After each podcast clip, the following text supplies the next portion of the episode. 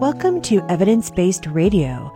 As always, you can find me throughout the week at The Face to This and previous shows as a podcast on your favorite podcatcher or via the website evidencebasederrata.com.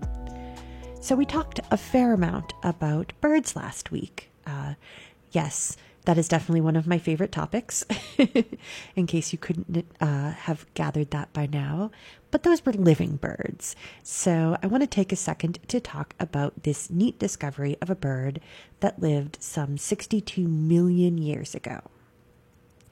And so paleontologists have found the remains of a pelagonorth, pelagonorthid bird in New Zealand and so the new species has been designated Protodonteri- Protodompteryx ruthiae and is a member of the ancient family of bony toothed birds called Pelagornithidae. And so this species would have been a seabird around the size of a modern seagull. It is actually, it turns out, the smallest member of the family. However, other members of the Pelagornithid, Pelagornithidae family were some of the largest birds to ever fly. Fossils found from the late Paleocene up into the Pliocene, which is roughly between 65 and 2 million years ago, it's a pretty long run, uh, contain fossils of wings of birds with wingspans up to 21 feet. Now, all shared an important feature bony protrusions on the edge of their beaks, which resembled teeth. Now, the fossil was first discovered at the Waipara Greensand fossil site in 2018 by amateur paleontologist Lee Love. And so, again, we've talked about this sometimes, but there are few, and we're actually going to talk about two of them tonight. There are few sort of scientific endeavors these days where you still find amateurs doing a lot of the work, um, and that's, I guess, three. So, uh, paleontology, sometimes archaeology, though um, that can be fraught, uh, and uh, astronomy. Those are kind of the three leftover uh, sciences where astronomer, where amateurs can still do a lot of work, and so he found this um, particular fossil while he was looking for a bunch of other stuff. The age of the fossilized bones suggests Pelagornithids evolved in the southern hemisphere, said Dr. Paul Scofield, a curator at Canterbury Museum and the senior author of a paper published in the journal Papers in Paleontology. While this bird was relatively small, the impact of its discovery is hugely significant in our understanding of this family.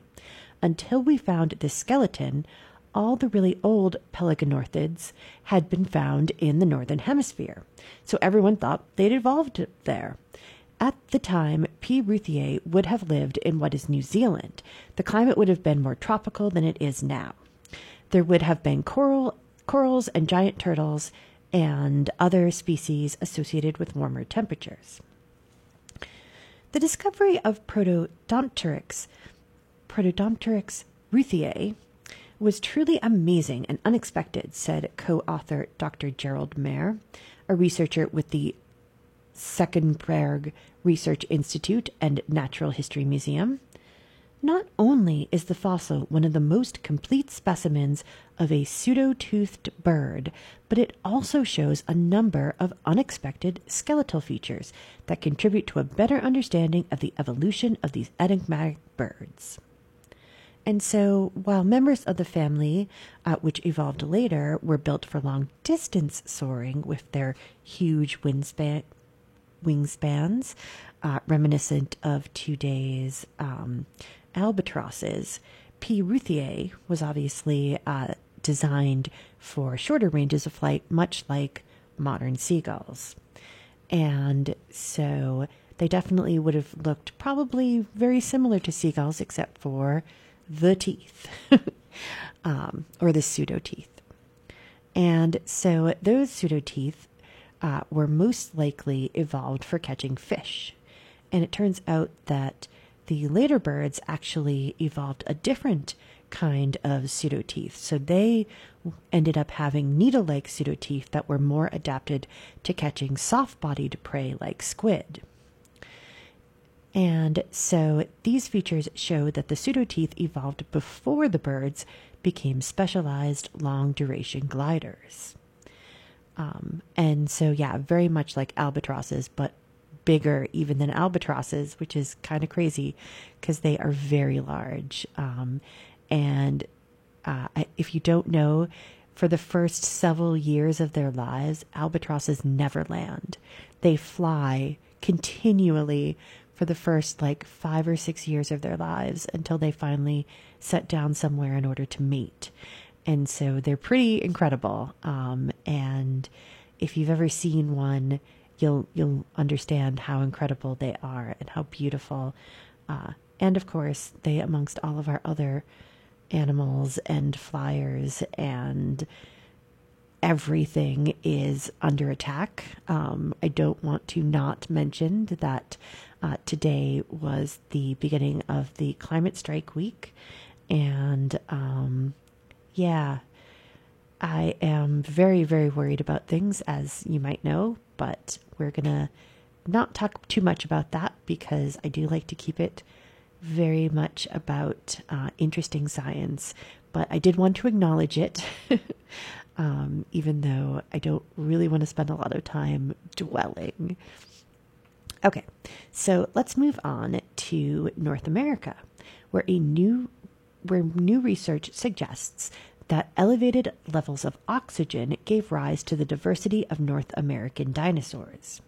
And so, a team of researchers from Rensselaer Polytechnic Institute and the University of Texas Austin have used a new technique to analyze minute amounts of gas trapped inside 215 million year old rocks from both the Colorado Plateau and the Newark Basin.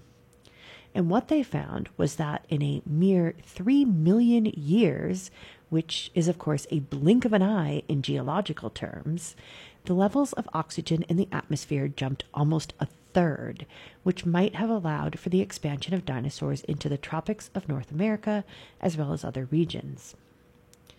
We tested rocks from the Colorado Plateau and the Newark Basin that formed at the same time about 620 mi- 21 miles apart on the supercontinent of Pangaea, said Rensselaer Polytechnic Institute's Professor Morgan Schaller and lead author of the study. Our results show that over a period of around 3 million years, the oxygen levels in the atmosphere jumped from around 15% to around 19%. For comparison, there is 21% oxygen in today's atmosphere. We don't we really don't know what might have caused this increase, but we also see a drop in carbon dioxide levels at that time. And so, according to the researchers, this would almost certainly have been a global event.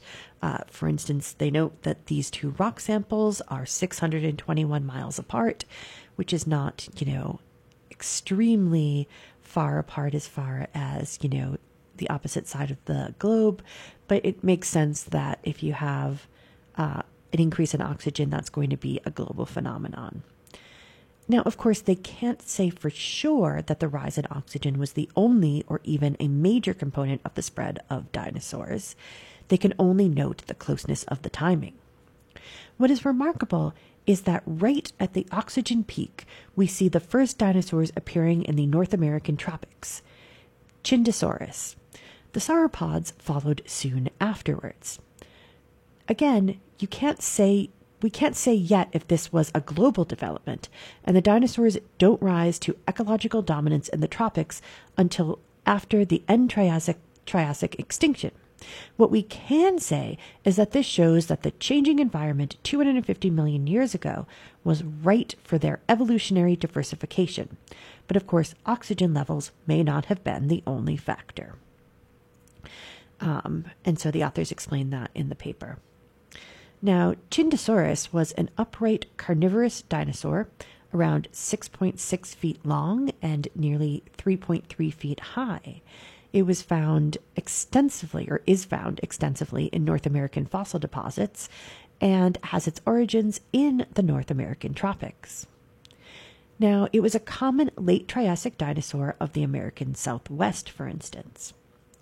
The first dinosaurs were quite small, but higher oxygen levels in the atmosphere are often associated with a trend to larger sizes, said University of Bristol's Professor ben- Mike Benton, who was not involved in the research.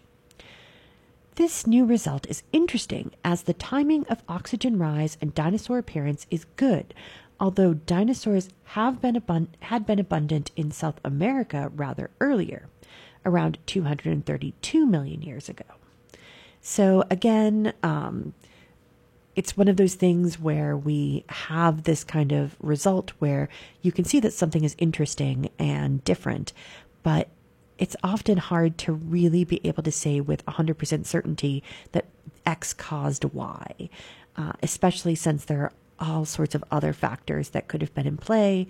And um, the other thing to remember too is that this isn't North America as it is today. Uh, this is North America when it was still part of Pangea, so it would have been in a very different position on the globe. Much of North America would have been uh, tropical because it would have been in that area nearer to the um, equator. And so there was also a difference in sort of the bridges of land where the animals could move around. And so um, there's actually a time when, after the breakup of Pangea, a lot of the continents were actually separated from one another. And so a lot of um, dinosaurs developed independently on these new separated uh, land masses. And then when some of them came back together, there was actually um, exchanges, and some of that resulted in die offs, for instance, um, because they had become genetically distinct enough that either there were some dinosaurs that outcompeted the ones that were native to that piece of land, or they had developed their own pathogens that were then actually traded between the different kinds of dinosaurs. And so there are actually several large die offs during the reign of the dinosaurs. And of course, they also lived for way, way, way, way longer uh, than I think that any of us really ever think about. Um, I think that the the I'm forgetting exactly what it is, but I think it's that the T Rex is uh, closer, more closely related to humans than it is to, uh, or is close is more close in time to humans than it is to uh, Triceratops. Um, I'll have to I'll have to remember I'll have to actually look that one up. That's off the top of my head. So if I'm wrong, I will let you know next week and I will post it on the Facebook page. But I know that there is a statistic about, you know, one dinosaur that we think of is closer in age to us than they are to another really famous dinosaur. Um, and so it's just kind of crazy to think that the dinosaurs were there for so long. Um, I actually have a printout of um, the geological ages of the Earth, and it's always funny to look at. I was actually looking at it uh, earlier uh, this week when I was looking to figure out exactly what the time frame was for those ancient birds. And so it's crazy because there are four columns, and uh, it's just on an eight and a half by eleven uh, portrait uh, printout, and there are four columns. And in three of those four columns, there is absolutely no uh, nothing that resembles humans. Uh, no, I don't even think primates, uh, not primates, I don't even think mammals uh, are actually really developing until maybe the top of that third column. And then when you go to that fourth column that is moving towards where we are now, when you look at it, the time that humans have been on the earth is probably about a millimeter thick. Um, and this is a whole four column, four columns of all of the geological ages of the earth. And humans have been on the earth for like half the width of uh, your average fingernail for any of your any of your fingers, about a millimeter, maybe a centimeter, maybe a centimeter, um, if I'm being uh, generous. And that would include all of the early hominids at that point, um, very much so, even maybe some of the primate uh, antecedents of those uh, animals that would eventually become hominids, that would eventually become humans. And so uh, that's another really important thing to think about is that uh, we've been on this planet for a very, very short amount of time, and we've managed to do a lot of things to it. Um, and of course, you know, the idea that I think some people forget too is that even if we continue to manage to ruin it, um, we are only basically ruining it for ourselves. And once humans actually no longer are around to ruin it, it will survive. It will go on. And uh, there are plants and animals that will survive us. And um, not that that's a reason to say, oh, well, it's just a realization that humans need to remember that they're not as important as they think they are. And that this world that we live on has seen many, many species live and evolve and change and then die off.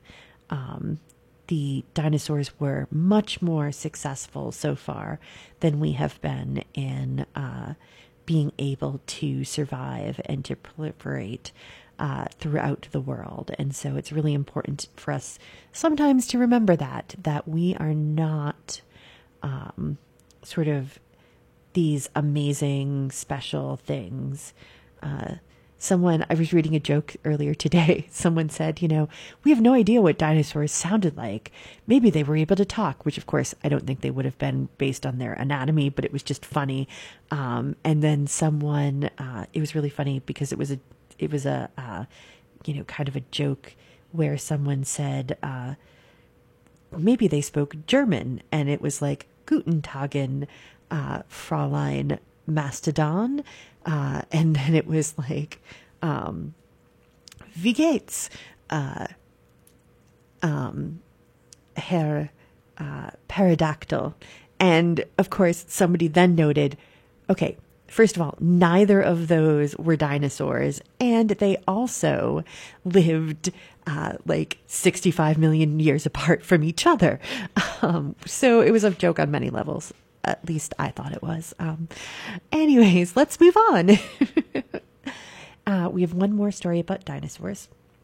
And so, new research suggests that the T Rex would have had a sort of internal thermostat in its head uh, that would help it to regulate its body temperature.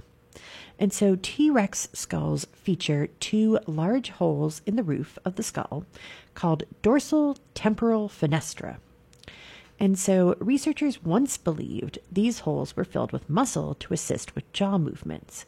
But a new study suggests a more likely answer is for body temperature control, similar to that of modern alligators.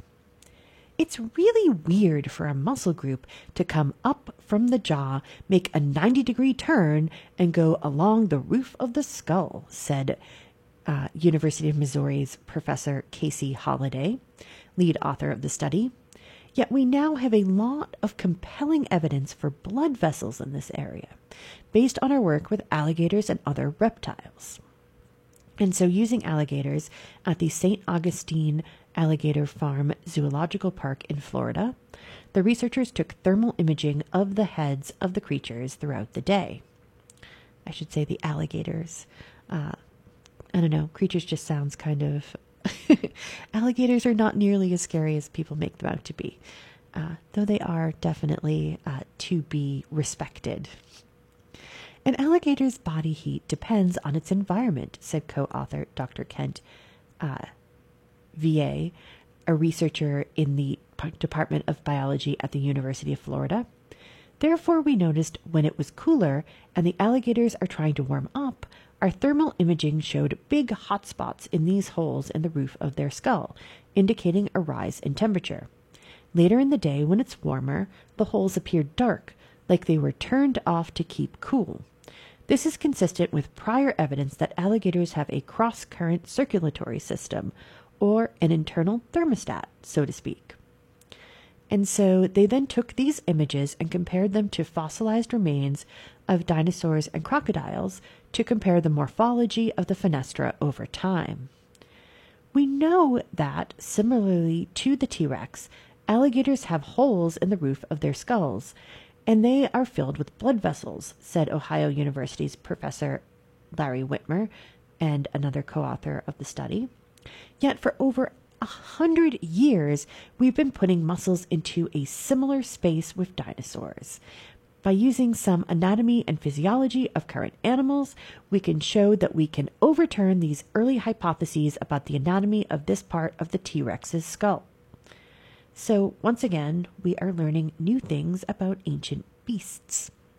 And so, this is one of my favorite things. I love when new technology and new perspectives are applied to old theories and they're able to be revised and updated.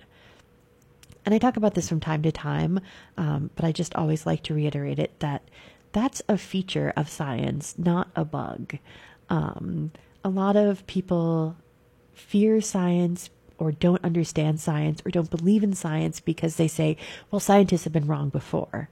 And uh, unfortunately, that's both true and completely beside the point.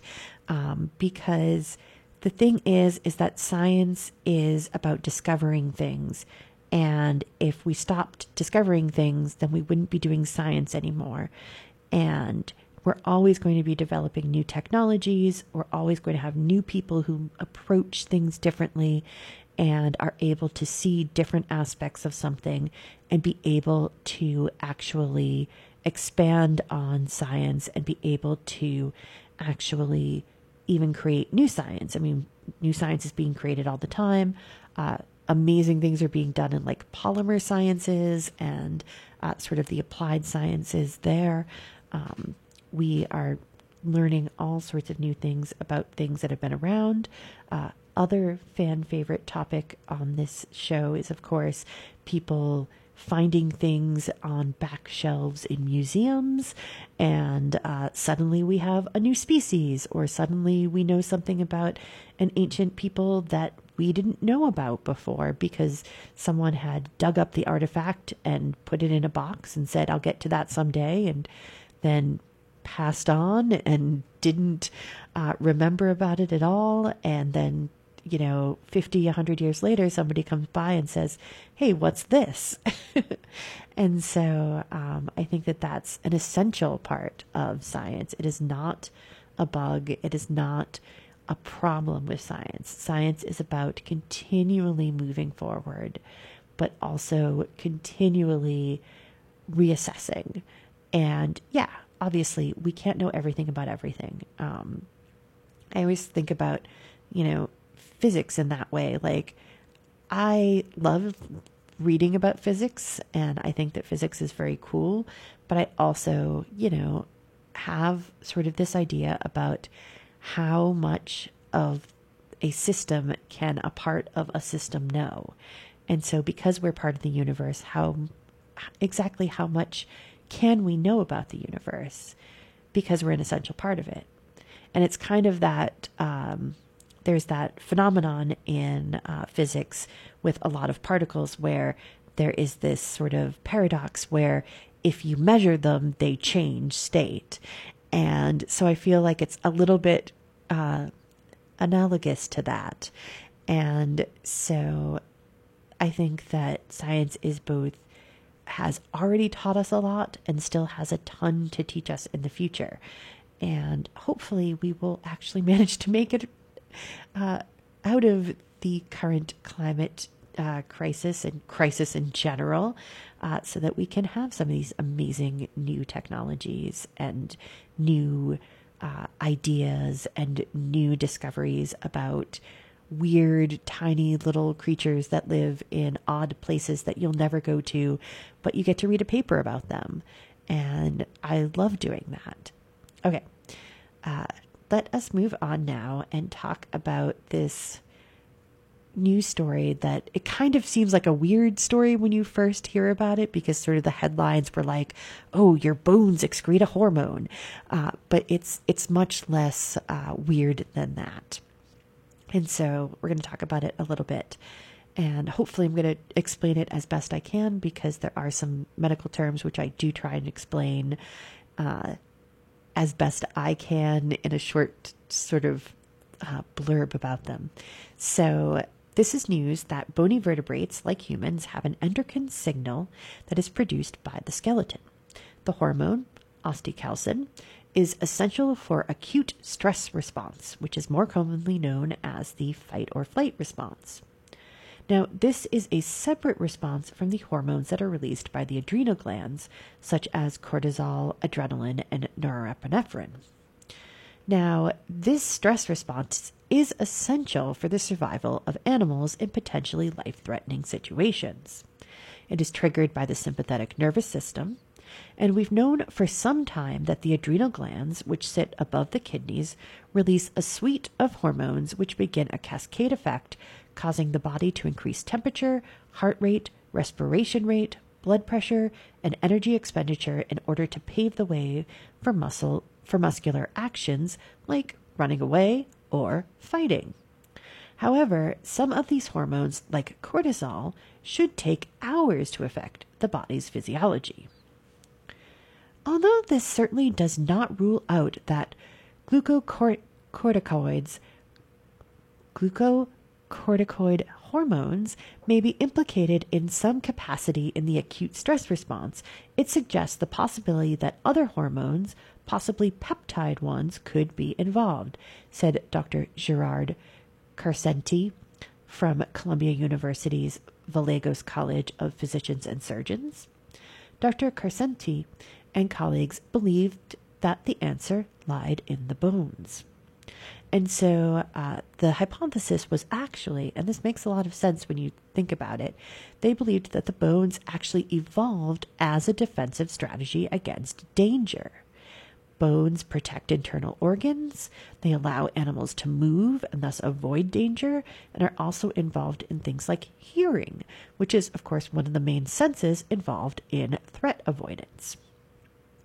The researchers knew that the bone derived hormone osteocalcin increases muscle function during exercise and enhances memory, both of which are essential tools when trying to avoid predators and maintain health. And so, in several experiments involving rats, the researchers noted that under stress, the level of bioactive osteocalcin, but not other bone derived hormones, increased dramatically and similar results were found in humans exposed to stressors uh, such as public speaking and cross examination. Because, of course, that's pretty much where our fight or flight response happens these days, uh, is in these sort of awkward places where uh, there isn't a tiger in the bush. it's just other people. Um, and so, yeah, it that is one of the other things too is that if we could control that better, I think a lot of people's lives could be better. And so they found that the hormone was depend- dependent on the amygdala, but did not require the adrenal glands. Osteocalcin could explain past observations of an intact fight or flight response in humans and other animals lacking glucocorticoids and additional molecules produced by the adrenal glands, Dr. Karsenty said. Now, the researchers found that through additional experimentation, they could trace the actions involved. And so, acute stressor, acute stressors triggered bone forming cells called osteoblasts to uptake the neurotransmitter glutamate, which is released by nearby neurons in the bone through the GLAST1 transporter.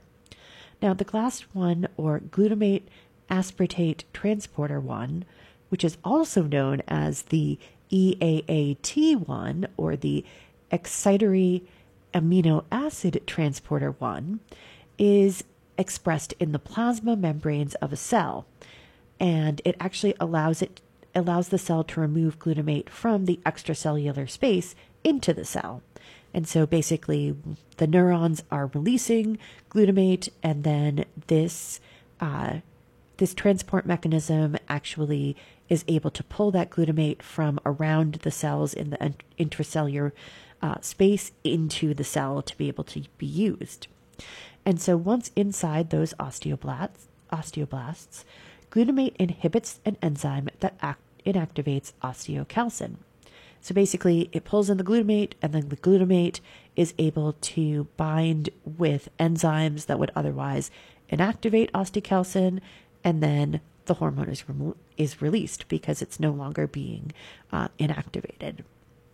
And so once the hormone is released, it then activates the G protein coupled receptor family C group 6 member A or GPRC6A receptor uh, to signal a decrease in firing of upper airway and liver parasympathetic neurons, which are involved in rest and, di- and rest and digest activities. And so basically, it just releases uh, the hormone turns on a uh, protein that is able to then couple with receptors that actually decrease the firing of those uh, parasympathetic neurons. And so basically just quiets those down, which then leaves the sympathetic nervous system unopposed. And this triggers the fight or flight physiological responses. The present characterization of osteocalcin as a stress hormone provides a conceptual framework that can capture most osteocalcin regulated physiological processes, Dr. Karsenty said. Indeed, the ability of osteocalcin to facilitate the acute stress response, favor memory, and enhance muscle function during exercise suggests that osteocalcin confers a survival advantage to bony vertebrates that live in a hostile environment such as the wild. All right, we are going to take a break and do some PSAs and show promos, and then we are going to uh, move away from biology and we are going to come back to a story that we've talked about several times uh, on this show. There is yet another uh, new hypothesis about a particular star we've talked about. So hang on for just a few minutes. Hi, I'm Charlie. I fight fires and I save lives. My name's Renee. I'm a cardiologist. I save lives. My name's Anthony. I'm an EMT. I save lives. You don't have to be a professional to save a life. Firefighters, doctors, and others save lives. You can too. Don't wait. To learn more about the warning signs and how you can help prevent suicide, visit save.org. In a crisis, call the National Suicide Prevention Lifeline at 1 800 273 TALK. Hey everyone, DJ Man of Nowhere here. Tune in to our show Arts Electronica, dedicated to downtempo, ambient, electronic and house music, but also techno and trance, with a hint of progressive and deep house, dubstep and experimental. We love all the music wizards here that bring to life their poetry throughout their sound spaces, soundscapes, and sound sculptures. Art Electronica goes live on Saturdays at midnight to 2 a.m. Sunday morning. Check us out.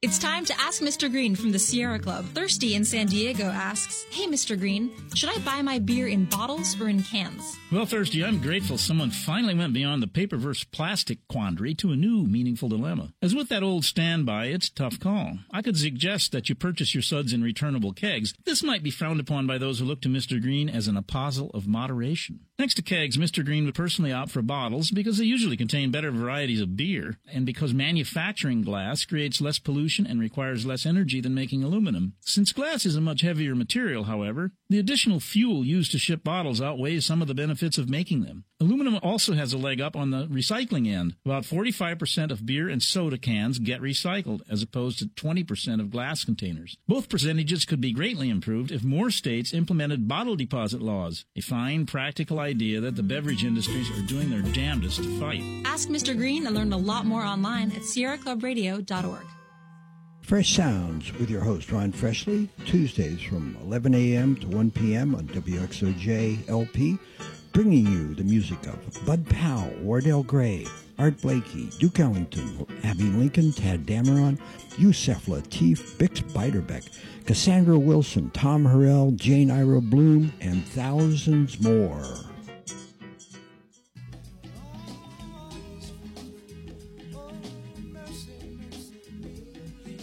Worried about climate change? Want to do something about it? Join Congressman James McGovern, State Senator Jo Comerford, Northampton Mayor David Narkewicz, and Community Action's Claire Higgins as they answer questions on the Green New Deal. Monday, April 22nd at 6 p.m. at Northampton High School, following the Earth Dance on the church lawn from 2 to 5. Join your friends to demand a future with a livable climate and justice for all. For info, go to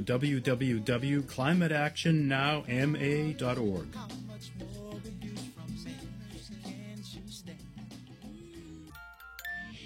I Heart J Rock with DJ Sakura is your weekly two hour show devoted to rock music from Japan. Join me on Saturday nights, 10 p.m. to midnight. I'll be playing the very best and the newest J Rock, J Pop, J Metal, VK, you name it, I'll play it as long as it's from Japan. Thank you. Aquí habla Marta Martínez, acupunturista de Stay in Touch. Está oyendo a Valley Free Radio, WXOJLP,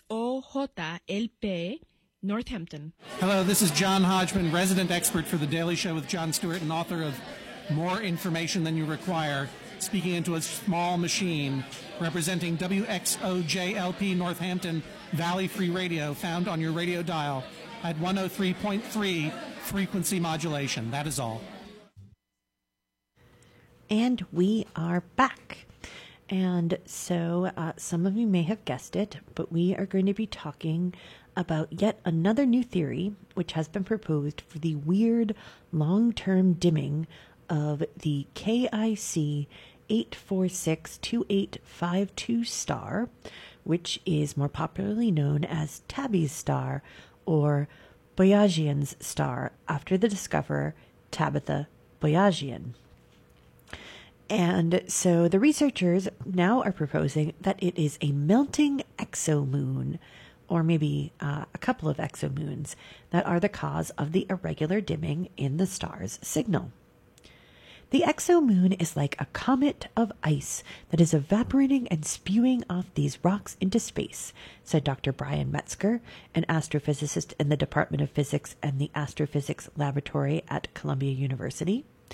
Eventually, the exomoon will completely evaporate, but it will take millions of years for the moon to be melted and consumed by the star. We're so lucky to see this evaporation event happen. And so, basically, what happens is that an exoplanet might have been destroyed by the strong interactions with the gravitational pull of its parent star. As the planet was destroyed, the sun actually can rip the exomoon away from the planet. Now, this usually leads to the moon either colliding with the star or being ejected from the entire uh, star system. However, in rare cases, the moon can be pulled into a primary orbit around the sun. This new, closer orbit to the star exposes the icy, dusty exomoon to increased radiation from the star, ripping apart its outer layers and creating dust clouds that are eventually blown out of the planetary system. Now, those clouds can come between the star and the Earth, causing the intermittent dips in brightness observed in Tabby's star. KIC 8462852 abducted an exomoon from a now long gone nearby planet and pulled it into orbit around itself, where it has been getting torn apart by stronger stellar radiation than existed in its former orbits, the scientists wrote. Now, while this component explains the short term unique dimming of the star, it does not explain the long term overall fading.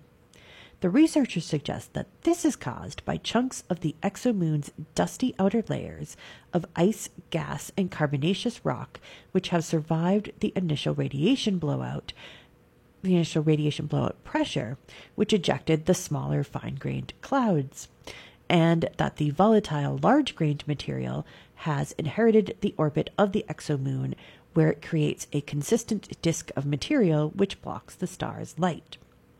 And so, as time goes on, the opaqueness of the disk will change as smaller material is passed out of the system and larger particles are sucked into the star's gravity well, where they will eventually melt.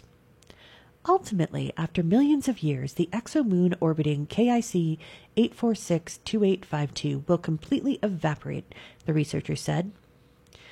And speaking of interstellar objects that have been mentioned on this program before, uh, there is a new interstellar object which has been identified as visiting our solar system. And of course, the first was the mysterious Oumuamua, uh, which was that flattened object that some people thought might be an artificial con- construct. Uh, you know, there was all sorts of, is it an alien ship? Chances are, almost certainly no. Um, and so the new object differs from Oumuamua by featuring the classic signs of being a comet uh, with a coma and a tail. And so Comet C 2019 Q4 Borisov uh, named for its discoverer, the amateur astronomer Gennady Borisov, uh, who first observed it on August 30th, also has a different orbit. It has the kind of orbit that's more characteristic of what we expect to see from an interstellar object. Matthew Holman, director of the Minor Planet Center, told Gizmodo last week. Oh, Oumuamua made a really deep plunge into the solar system and came close to the sun. That's not the typical behavior that we might expect. And so Comet Borisov fits much better with the expected orbit and composition of an interstellar object. And so the further you get from stars, the disk is cooler, and so you end up with ice covered objects like comets rather than rocky asteroids like Oumuamua. And so, right now, the object is hard to observe because it is close to the sun from our perspective. However, it's been spotted on its way towards the sun rather than on the way out, as Oumuamua was. And so, astronomers will have more time to study it as it continues to move through the system. And they're hoping to add more objects to this short list soon. A sample size of two is really small but it's better than a sample size of one, Volk said. We'll keep learning about them as we catch more of them zooming through. Okay, and so now we are going to talk about math. I know, terribly exciting, but it is actually kind of really interesting. Uh, and so I don't talk about math all that much because sometimes it's a little bit uh, overwhelming for people, but I think these two are pretty interesting and uh, are explainable enough to at least get the broad strokes. And so, as you probably know, uh, basically math underpins pretty much everything in the universe, but it also still holds a lot of mysteries that mathematicians have spent decades and centuries trying to understand. Uh, there are certain unsolved proofs that people have been banging their heads against for hundreds of years. Uh, and so every time somebody solves something, it's kind of a big deal. And so this first thing we're going to talk about is uh, concerning irrational numbers. And so, uh, if you remember back to school, irrational numbers are numbers that cannot be reduced to a simple fraction and thus have infinite decimals with no indefinitely repeating digits. And so, uh, things like the value of pi or uh, the square root of 2. And so these numbers have been driving mathematicians mad since the days of the ancient Greeks. There is a legend that the Pythagorean mathematician Hippasus was actually drowned for suggesting irrational numbers even existed. Though another version states that he drowned for selling this was drowned for selling this information to people outside of the Pythagorean society, which sounds more plausible because they were very, very, very, very very secretive. Um, the Pythagoreans are a whole crazy thing um, that I might talk about someday, but we'll move on for now. Um, they were definitely wild. but now, a nearly 80 year old question has almost certainly been solved. Most people think of irrational numbers by rounding them to fractions or decimals. So pi can be denoted as 3.14 or 157 fiftieths. And of course, this makes March 14th Pi Day. However, 22 sevenths is actually a more accurate and easier to use approximation. Thus, the question becomes is there a limit to how simple and accurate these approximations can get? And can we choose a fraction in any form that we want? And so in 1941, physicist Richard Duffin and mathematician Albert Schaeffer proposed a simple rule.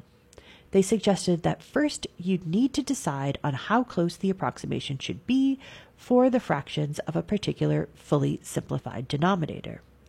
And so uh, the bottom number in a fraction is the denominator, and uh, you need to reduce the fraction to its simplest form. So instead of 2 over 4, you would use 1 over 2. Now you can av- assign values such that anything that is n over 2 can suffice for a number whose true value falls within one tenth of that fraction. Fractions that are n over 10 could be limited in error to 1 one hundredth because they are closer on the number line and thus allow greater precision. So then, if a random irrational number x has small enough errors in aggregate, then the number of good approximations is limited. However, if the errors are big enough, there are an infinite amount of denominations that will create a good approximation. If the error shrinks as the denominator gets bigger, you can choose what approximation you'd like to achieve your desi- by your desired level of precision. But this leads to a problem. In that scenario, you can either approximate almost every number arbitrarily or almost none and none of them. There's a striking dichotomy, remarks co author Demetrius Kokou- Koulopoulos, a mathematician at the University of Montreal. And you can choose what errors you are interested in, so that if the errors can equal zero, you can limit the approximation to denominators that are only of the pa- only in the range of the power of 10. Duffin and Schaeffer were ultimately unable to prove their conjecture that small errors make it harder to approximate numbers. The Duffin Schaeffer conjecture has this magical simplicity in an area of maths that's normally exceptionally difficult and complicated, co author James Maynard said, a professor at the University of Oxford. Maynard actually usually studies prime numbers rather than irrational numbers. And of course, primes are only divisible by themselves and 1. A University of York professor suggested Maynard try to tackle the Duffin Schaeffer conjecture after a talk that he had given at the university at the university several years ago. I think he had an intuition that it might be beneficial to get someone slightly outside of that immediate field, said Maynard. Now, the solution, of course, took years, uh, however, and with the addition of Koulopoulos as a co- collaborator. Now, they knew from previous work done on the conjecture that the solution lay in the prime factors of the denominators. Maynard suggested thinking in terms of color shading on a number line. For any part of a particular denominator, only part of the number line will be colored in. If they could show that for each denominator sufficiently different areas were colored, then they could ensure almost every number was colored. If they could also prove that these sections were overlapping, they could extrapolate this that this happens many times. One way to prove this was to show that regions colored by different denominators were independent. But this isn't actually true, especially if, domin- if denominators share many prime factors. And so the researchers decided to take a new approach to the problem and graph it. They plotted dots that represented possible denominators that the researchers wanted to use for the approximating fraction and connected them with lines. Uh, they're actually called edges in maths. Uh, and so these dots, those dots in cases where the allowed denominators had unwanted dependencies. So basically, they plotted out the um, numbers using dots, and then the connected ones that were of that uh, that had too many um, primes in common in the denominator. One of the biggest insights you need is to forget all the unimportant parts of the problem and to just hone in on the one or two factors that make it very special, said Maynard. Using graphs, he says, not only lets you prove the result, but it's really telling you something structural about what's going on in the problem. And so they found that when they looked at the graphs with many edges, they corresponded in a particular, highly structured mathematical situation that could be analyzed separately. It was quite the surprise to many other mathematicians in the field. The general feeling was this was not close to being solved, says um, Aistleitner. The technique of using graphs is something that maybe in the future will be regarded as just as important as, maybe more important than, the actual Duffin Schaeffer conjecture, said Jeffrey Vaaler, a retired professor at the University of Texas Austin, who proved a special case of the conjecture in 1978. Now, of course, it will take a while for the full proof to be read and understood. It's currently 44 pages of dense technical mathematics that will take time for even the uh, leading members of the field to decipher. But the feeling is hopeful that it is correct. Says Vaaler, it's a beautiful paper. I think it's correct. Now, our next maths story involves cubes. And so, a finding recently of three cubed numbers that sum to 42 was exciting. Uh, however, the discovery of three enormous cubes that sum to just three is even more of a coup for mathematicians. Having now found three cube solutions for all integers less than 100, mathematicians had turned to the problem of finding a non trivial sum of three cubes of, of three cube solution for the number three. While it may not be as exciting to Douglas Adams fans, for mathematicians, finding a new solution for 3 is much more significant, Andrew Sutherland, MIT mathematician, noted.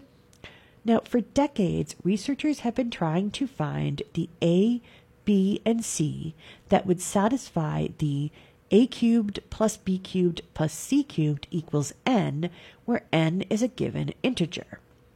The number 3 has been a challenge. 1 and 2 have infinite solutions, but 3 until now had only two trivial solutions 1 cubed plus 1 cubed plus 1 cubed, and 4 cubed plus 4 cubed plus negative 5 cubed. And so in 1953, British mathematician Louis Mordell said it would be difficult to find, and actually, some mathematicians had basically just given up. And so, like the researchers who cracked 42, Sutherland and Andrew Booker of the University of Bristol found the answer using the Charity engine. And so this is actually really neat. It's a program that lets scientists perform calculations with unused processing power from home computers.